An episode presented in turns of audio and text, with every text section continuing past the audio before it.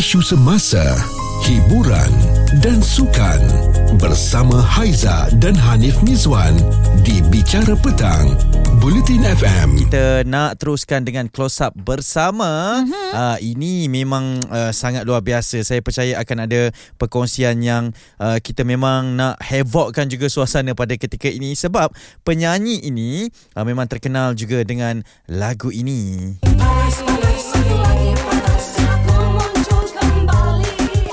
Ah, dia bukan lagu tu je, dia ada banyak lagu sebenarnya tau. Hmm. Miss Diva, Miss Diva.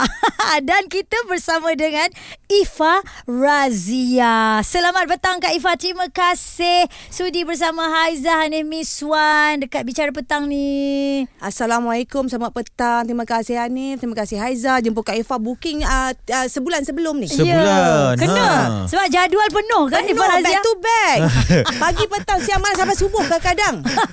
Masalahnya ni Bila aku kata Ifa Razia Kak Ifa Saya nak minta nombor plate kereta ya, Sebab Ha, nak masuk untuk okey. security Tak tahu nak bagi mana satu Kereta Alamak. banyak Pecah lubang lah. Itulah saya cakap tadi macam nak mengalahkan booking kereta ni. Ha. Lah, mana satu kan sampai sampai malam tadi. Pukul berapa tadi? Ah. Abang bagi ah okeylah tanya abang yang ni. Pa, besok kita nak datang situ naik kereta mana? Okey bagi kita. Okey bawa bawa Okey. confirm. Okey, oh malam tadi baru decide eh. Ah. Oh, dia memang ikut setiap hari ikut temanya lah. Okey, uh, Ifah Razia terima kasih sudi uh, menemani kami pada petang ini di Konti. Yalah, close up bersama ni adalah uh, sisinya untuk kami bawakan personality-personality artis-artis tempatan untuk berkongsi kisah mereka. Tapi kita nak mulakan dengan perkembangan terkini. Boleh. Uh, ramai yang tahu berkenaan dengan program Terpaling Juara kan. Betul. Uh, Ifah juga berada di sana antara yang setiap minggu sepanjang pelibatannya. Ha, ah, terpaling viral Ha, kan? Ha. memang ada je tiap-tiap minggu ni Haiza Betul kan. ha. Dan pastinya juga Sebelum kita nak melangkah Ke soalan-soalan yang lain Mungkin apa yang Kak Ifah boleh katakan Setelah keluar Daripada Terpaling juara ni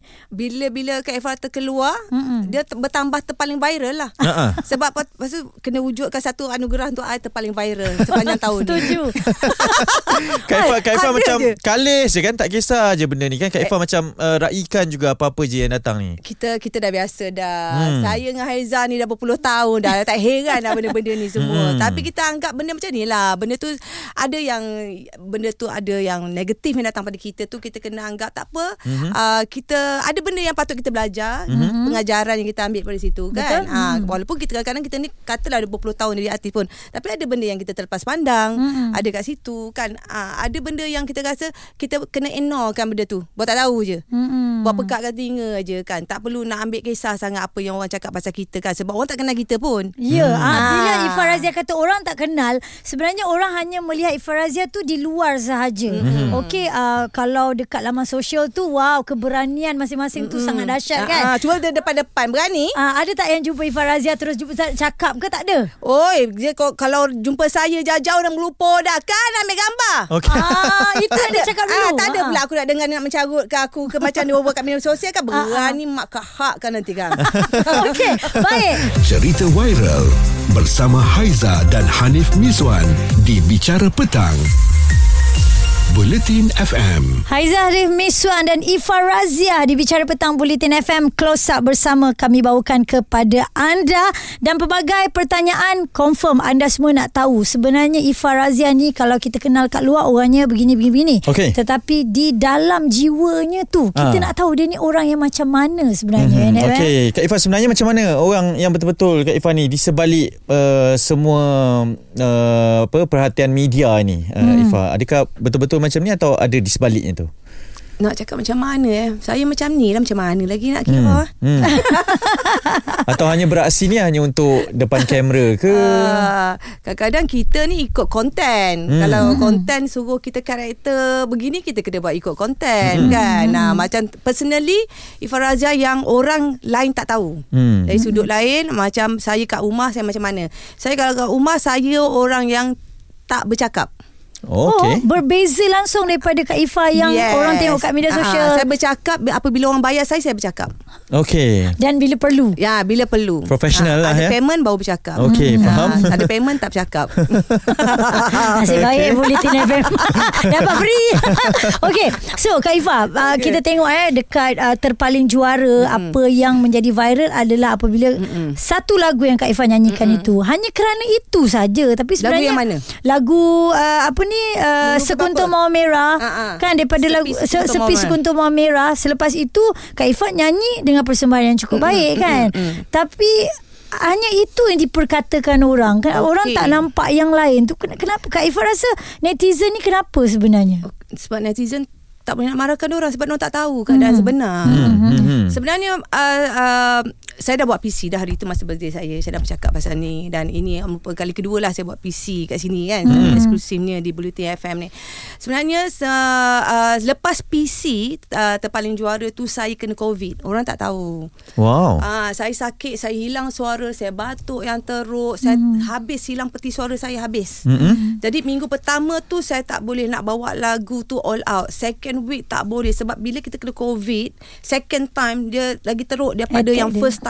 Okay. Oh Ah, ni dia- kali kedua kan Kali eh? kedua saya Hmm. kena lagi teruk lagi teruk and then saya cuba dapatkan uh, bantuan pada guru vokal apa semua bantu saya nak dapatkan suara pulihkan Hmm. balik and then minggu ketiga tu dah dapat dah balik suara tu Hmm. tapi disebabkan saya terpijak kain ada gangguan ke situ gangguan kan? di situ buat hmm. kita hilang fokus. Lagipun uh, masa tu uh, silap saya juga sebab masa rehearsal saya tak try skirt tu. Okay. Skirt tu sangat-sangat berat dan bila bila saya ambil gambar dia, saya ambil video dia, saya bagi dekat production, okey ini baju saya untuk saya perform besok. Hmm. Uh, waktu tu saya tak terfikirlah benda tu seberat itu. Ha. Ya. Ah, sa- masa saya nak perform tu bila dah pakai boot, dah pakai ini apa semua macam baju nak pergi berperang kau tahu tak? Punya berat baju tu macam perisai punya baju. Hmm. Yelah kita nak presentable Ah, kan di atas pentas. Ah, Ah, and then kita nak bergerak ke sana dengan lagu tu nak nak macam banging dengan main kidal macam nak seronok-seronok macam tu kan. So mungkinlah orang cakap benda ni di luar jangkaan kita di luar kawalan kita apabila saya tak sengaja terpijak kain saya sendiri.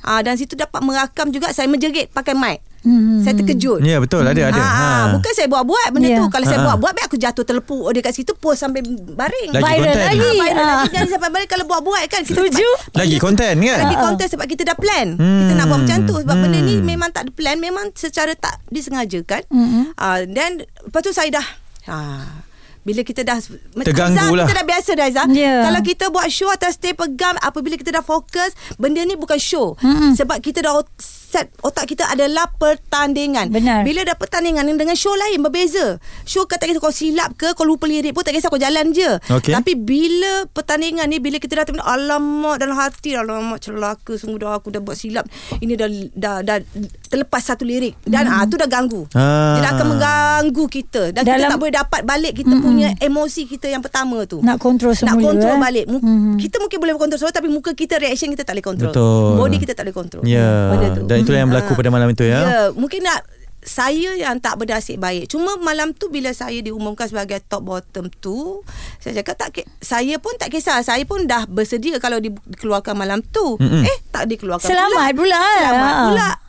Kan? Mm-mm. Okey tak apa. Dan and then saya buat untuk minggu yang keempat Mhm. and then saya dapatkan uh, sebab suara saya tak pulih betul lagi sebab yeah. disebabkan ke- keadaan kesihatan saya tu memang masih lagi batuk masih lagi tak tak begitu ini Mhm. mm-hmm. so kita benda ni kita tak nak cerita nanti orang cakap alah ni semua alasan-alasan kan jadi Ya. saya ambil inisiatif uh, cari dua cikgu bantu ni Cikgu Daily dengan Cikgu Syafiq untuk bantu saya bila dah dapat suara saya balik okey malam tu Mhm. nak katakan rezeki saya tak ada. Hmm, jadi netizen mungkin kat situ dia tak berapa mengetahui lah apa yang berlaku kan. Ini Haiza dan Hanif Mizwan di Bicara Petang, Bulletin FM. Close up bersama Ifa Razia katanya Miss Diva terpaling viral pada ketika ini. Betul Tak syak lagi Dan sebenarnya saya uh, Mata pun berpinau-pinau juga ni Sebab tengok dia baru dapat hadiah kan Okey. Daripada suami dia Ha. uh, Dengan gelangnya Dengan rantai Rantai kau tak Gantai pakai simpan kan? lah peti besi. tak sempat dah bawa keluar. Kejap lagi nak Ah. rasa pakai Kan? gelang tu Boleh ke ah. kejap lagi? Tak, tak, Boleh, boleh. Itu Eh? kena slow-slow sikit sebab ada orang dah jeling-jeling kita pasal perkara tersebut. Ah, Sebab laki dia kat sini. Betul Kak Ifah bukan datang bersorangan. Uh, Ifah, uh, Kak Ifah kita nak kongsi sikit. Ini berkenaan dengan kemaafan lah. Juga Ya, viral ya, kan? kenaan ya, kisah ini perjumpaan uh, Kak Ifah Razia bersama dengan Ustazah Hasma. uh, Hasma. Harun. Uh, kita tahu kisahnya. Mungkin alang-alang dah dekat sini apa sebenarnya yang berlaku ni Kak Ifah? Mm-mm, kalau kat dekat dalam mm. media sosial katanya begini. Tapi dekat luar kita eh berjumpa pula. Sebenarnya tak ada langsung pergaduhan berlaku ke ke uh, salah faham ke? Macam mana Kak Ifah? Hmm. Uh, berpuncanya uh, di, ada orang yang tak bertanggungjawab ambil konten saya diedit-editkan Mhm. and then uh, benda dia tak tengok full video saya masa live dia edit-edit ke dia ambil yang point yang menampakkan saya ni jahat dari sisi saya yang jahat Mhm. and then benda tu lah yang dia ambil sebagai konten untuk berdakwah Hmm. Ah, apabila benda Dia tu gunakan balik video ah, tu. gunakan balik apa yang saya statement tu setelah dia edit dia tak tengok video full. Okay. Mhm. Dan apabila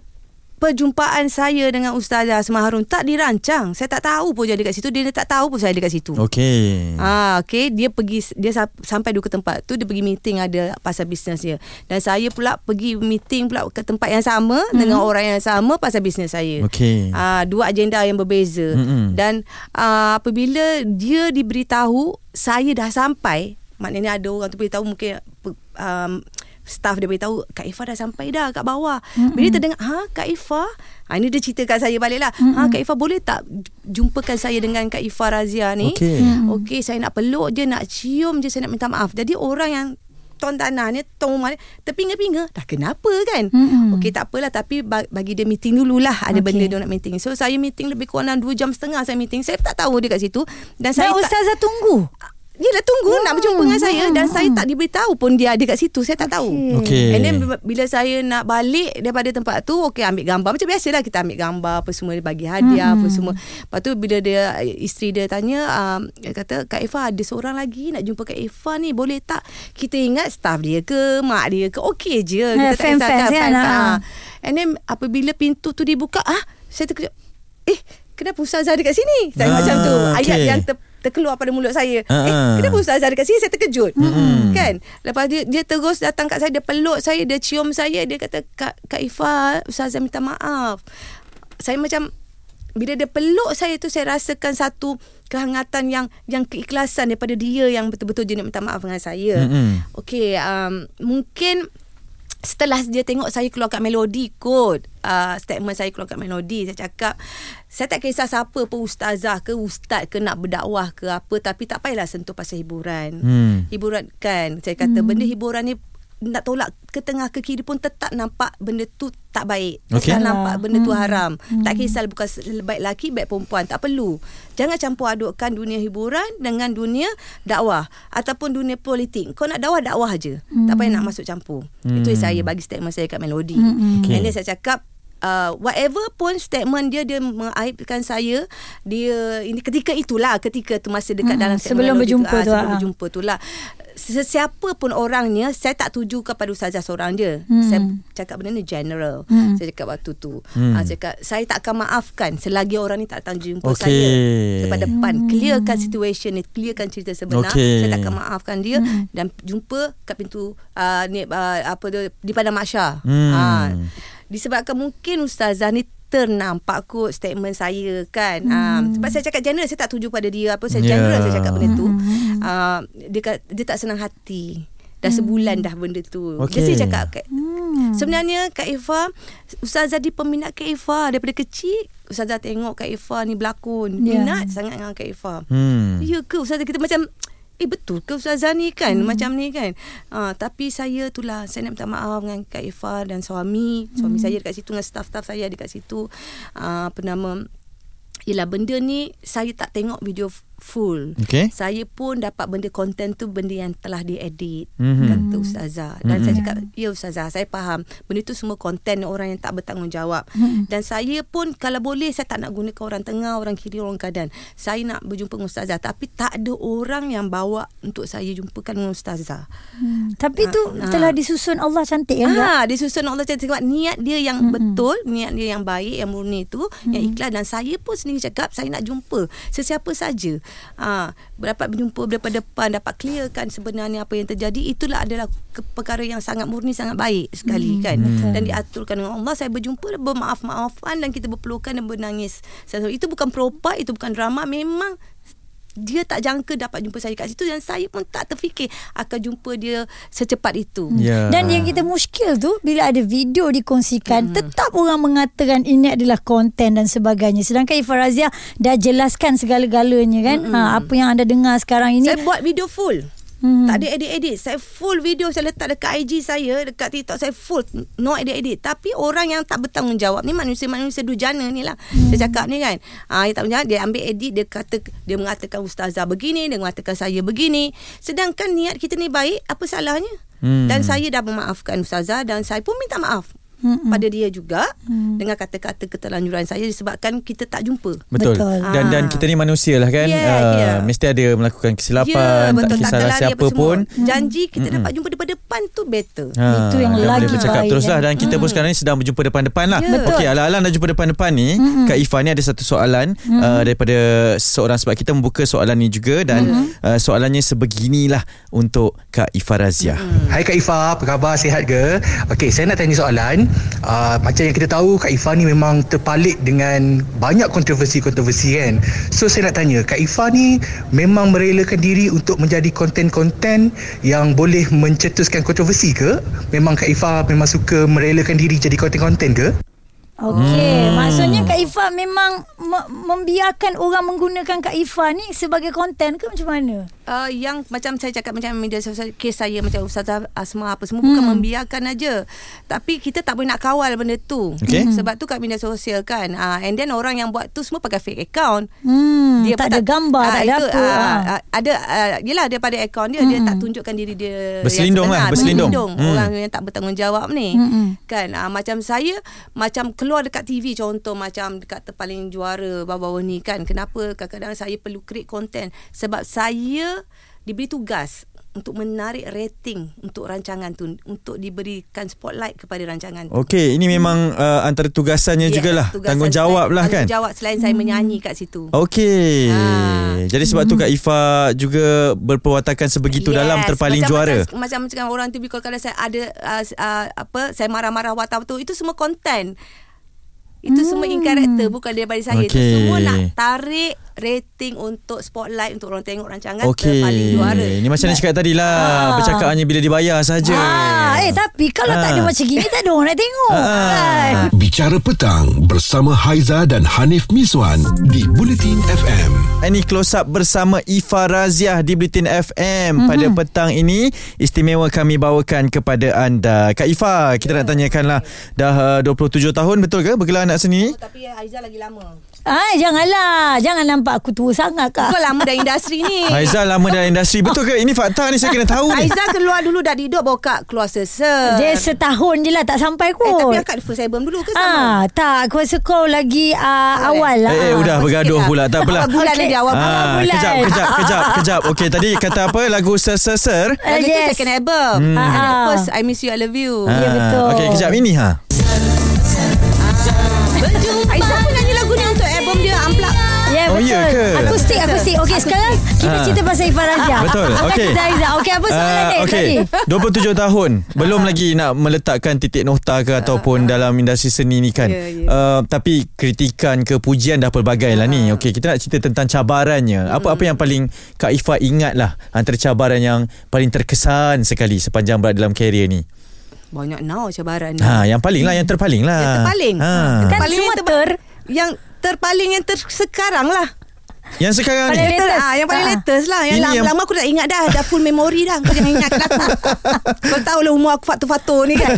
Baru 17 tahun ni Dia full memory. Ah. Dia kena- Oh dia dah delete delete delete lah. Dia Dia kena kena ganti reset balik. Ganti SD card baru kan. Tapi kan nak tanya. Okey Anik tanya tadi. Ah. 27 tahun Apa apa yang Kak Ifah lalui Yang paling ingat? Tapi Sebenarnya ni Kita tengok dia Bercerita dengan kita ni Dengan ketawanya Ah. Dengan dengan fans pun Dia bercakap dekat media sosial. Dia ada tiga telefon sekarang ni Semua dia buat live juga Termasuk dekat Bulletin FM Pun dia ketawa je. Ya. Bila masa Ifah Razia menangis Takkan tak menangis? Kat rumah takkan tak ada Oh. Duduk celah pintu ke Masuk toilet menangis? Nak nak keluarkan segala rasa Sakit hati Geram Marah semua Bila? Bila apa-apa? Eh tak boleh tak boleh tak ada mic. Tak ada, tak ada mic.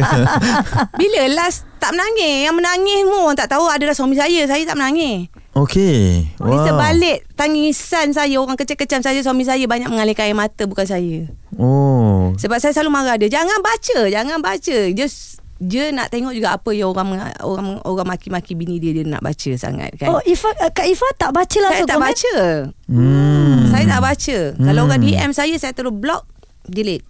Block, delete. Okey, apa apa peristiwa yang buatkan Kak Ifa mungkin atau satu turning point yalah Hmm. ya, begitu kuat untuk tak nak baca, tak nak ambil kisah tentang apa yang orang cakap kecaman-kecaman ni Kak Ifa. Sebab orang tak kenal saya Pasal tu orang mengata Hmm. Kalau orang kenal saya Orang kenal saya pun orang mengata juga Hmm. Tapi mana orang yang lebih rapat saya Kenal saya ni Seada ni Ifah Razia Orang tu takkan cakap saya macam tu Hmm.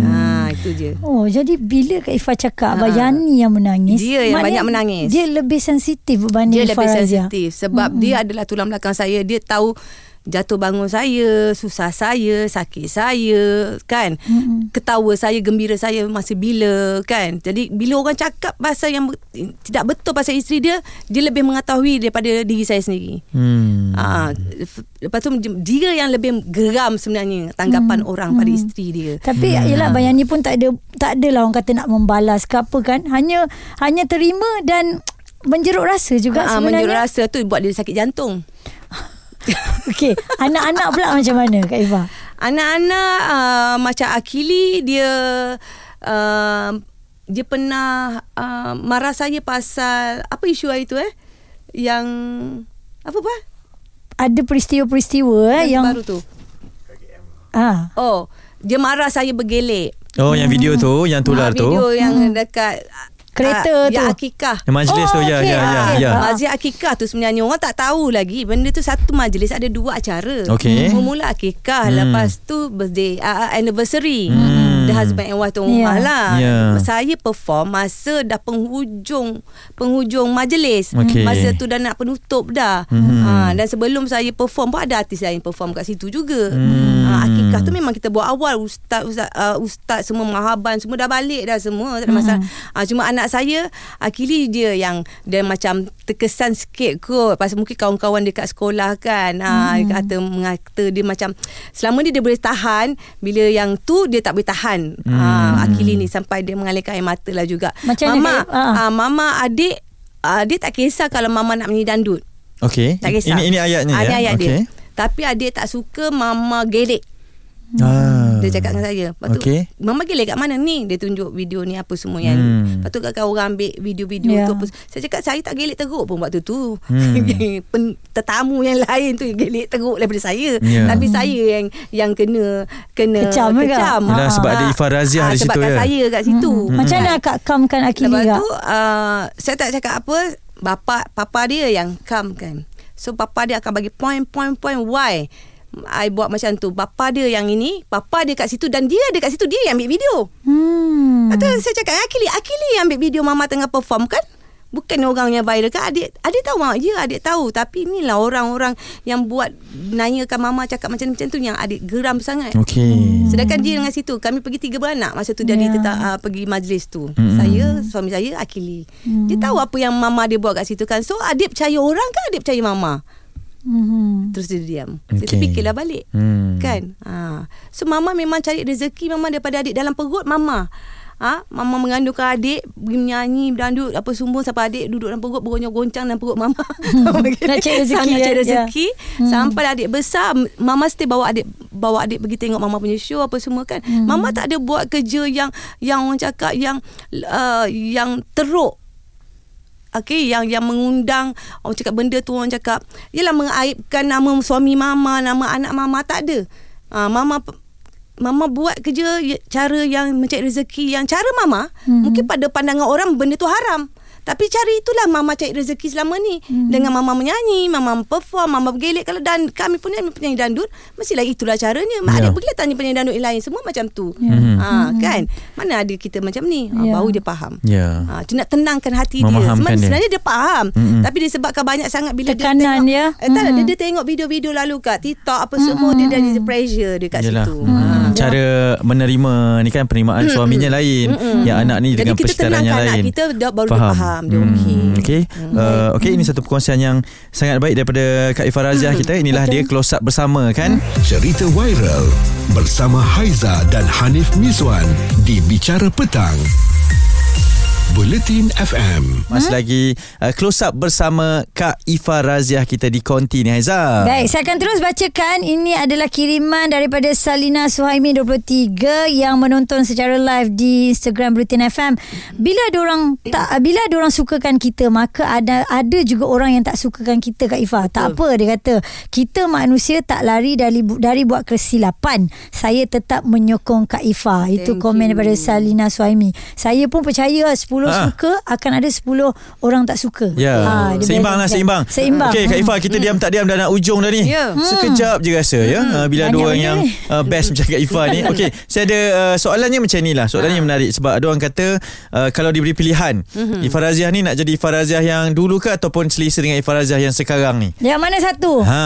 Hmm, I miss you, I love you ke ser-ser-ser? Sekarang lah Sekarang kaya Dulu tak kaya Amin. Bagi sikit kan. Kongsi sikit. Sekarang lah Lebih lebih banyak platform saya buat Macam bisnes Macam Hmm. dulu saya Tak fikir bisnes Sekarang saya bisnes Saya fokus pada bisnes saya Kira macam kejaya saya ni uh, Dulu kejaya saya nombor satu Okey. Sekarang saya letak kejaya saya nombor dua Bisnes saya nombor satu Okey. Ah tu itu bezanya Ifarazah hmm. dulu dengan Ifarazah sekarang. Hmm, dah puas dengan kejaya seni sebagai eh, anak tak puas seni ni? juga, tak Hmm. puas. Dia takkan puas. Hmm. Dia apa pun sebab kita suka passion kita kat situ kita takkan puas. Hmm. Kita nak kalau boleh sampai hujung nyawa kita. Betul tak Aizah? Ya, dan dan Kak Ifa sendiri ada ada tak lagi rasa nak keluarkan single ke album ke atau macam mana? Uh, tak maulah single-single sekarang saya nak double-double. Double. Triple-triple. Ah. Dapat lebih sikit lah. Dapat lebih sikit banyak sikit. Ha. ha, ni kalau single-single alah. Asyik pun single je kan? single je. kan. tapi tapi ada ada Ha. ni ke plan? Perancangan Ha. Ada ada Cuma tunggu lagu Dia tak siap lagi Hmm. Dah berapa tahun dah tunggu Asyik tunggu material Daripada Ni. kan Kita lah Ha. kita, Sebab kita ni penyanyi dandut Susah orang nak bagi lagu yang terbaik Untuk kita orang susah Okey. Nak kena fikir Kena betul-betul fikir kan? betul-betul Benda ni market kita macam mana Apa Betul. semua Ha, Tambah pula kita ni Baru 17 tahun kan So market nak kena cari Yang yang youngest-youngest lah Macam I Okey, ada lagi WhatsApp. Uh, bukan WhatsApp, ini adalah yang secara Komen. live. Ha. Abang Rudi, uh, dia kata, salam semua terbaik Ifa Razia dari dulu sampai sekarang. I kenal orangnya memang begitu. Ah, Hmm, okey. okey. Baik, Kak Ifa. Uh, Haizan dan Hanim Miswan nak bagi laluan kepada Kak Ifa dalam close up bersama ni kan. Mungkin apa yang Kak Ifa nak sampaikan kepada netizen, kepada pendengar-pendengar Bulletin FM yang selama ini mungkin hanya tahu mengecam saja tapi tak mengenai Ifa Razia secara dalaman. Silakan. Uh, terima kasih kepada semua netizen yang mana yang suka saya, yang tak suka saya pun. Saya uh, terima kasihlah disebabkan anda saya menjadi terpaling viral sampai hari ini.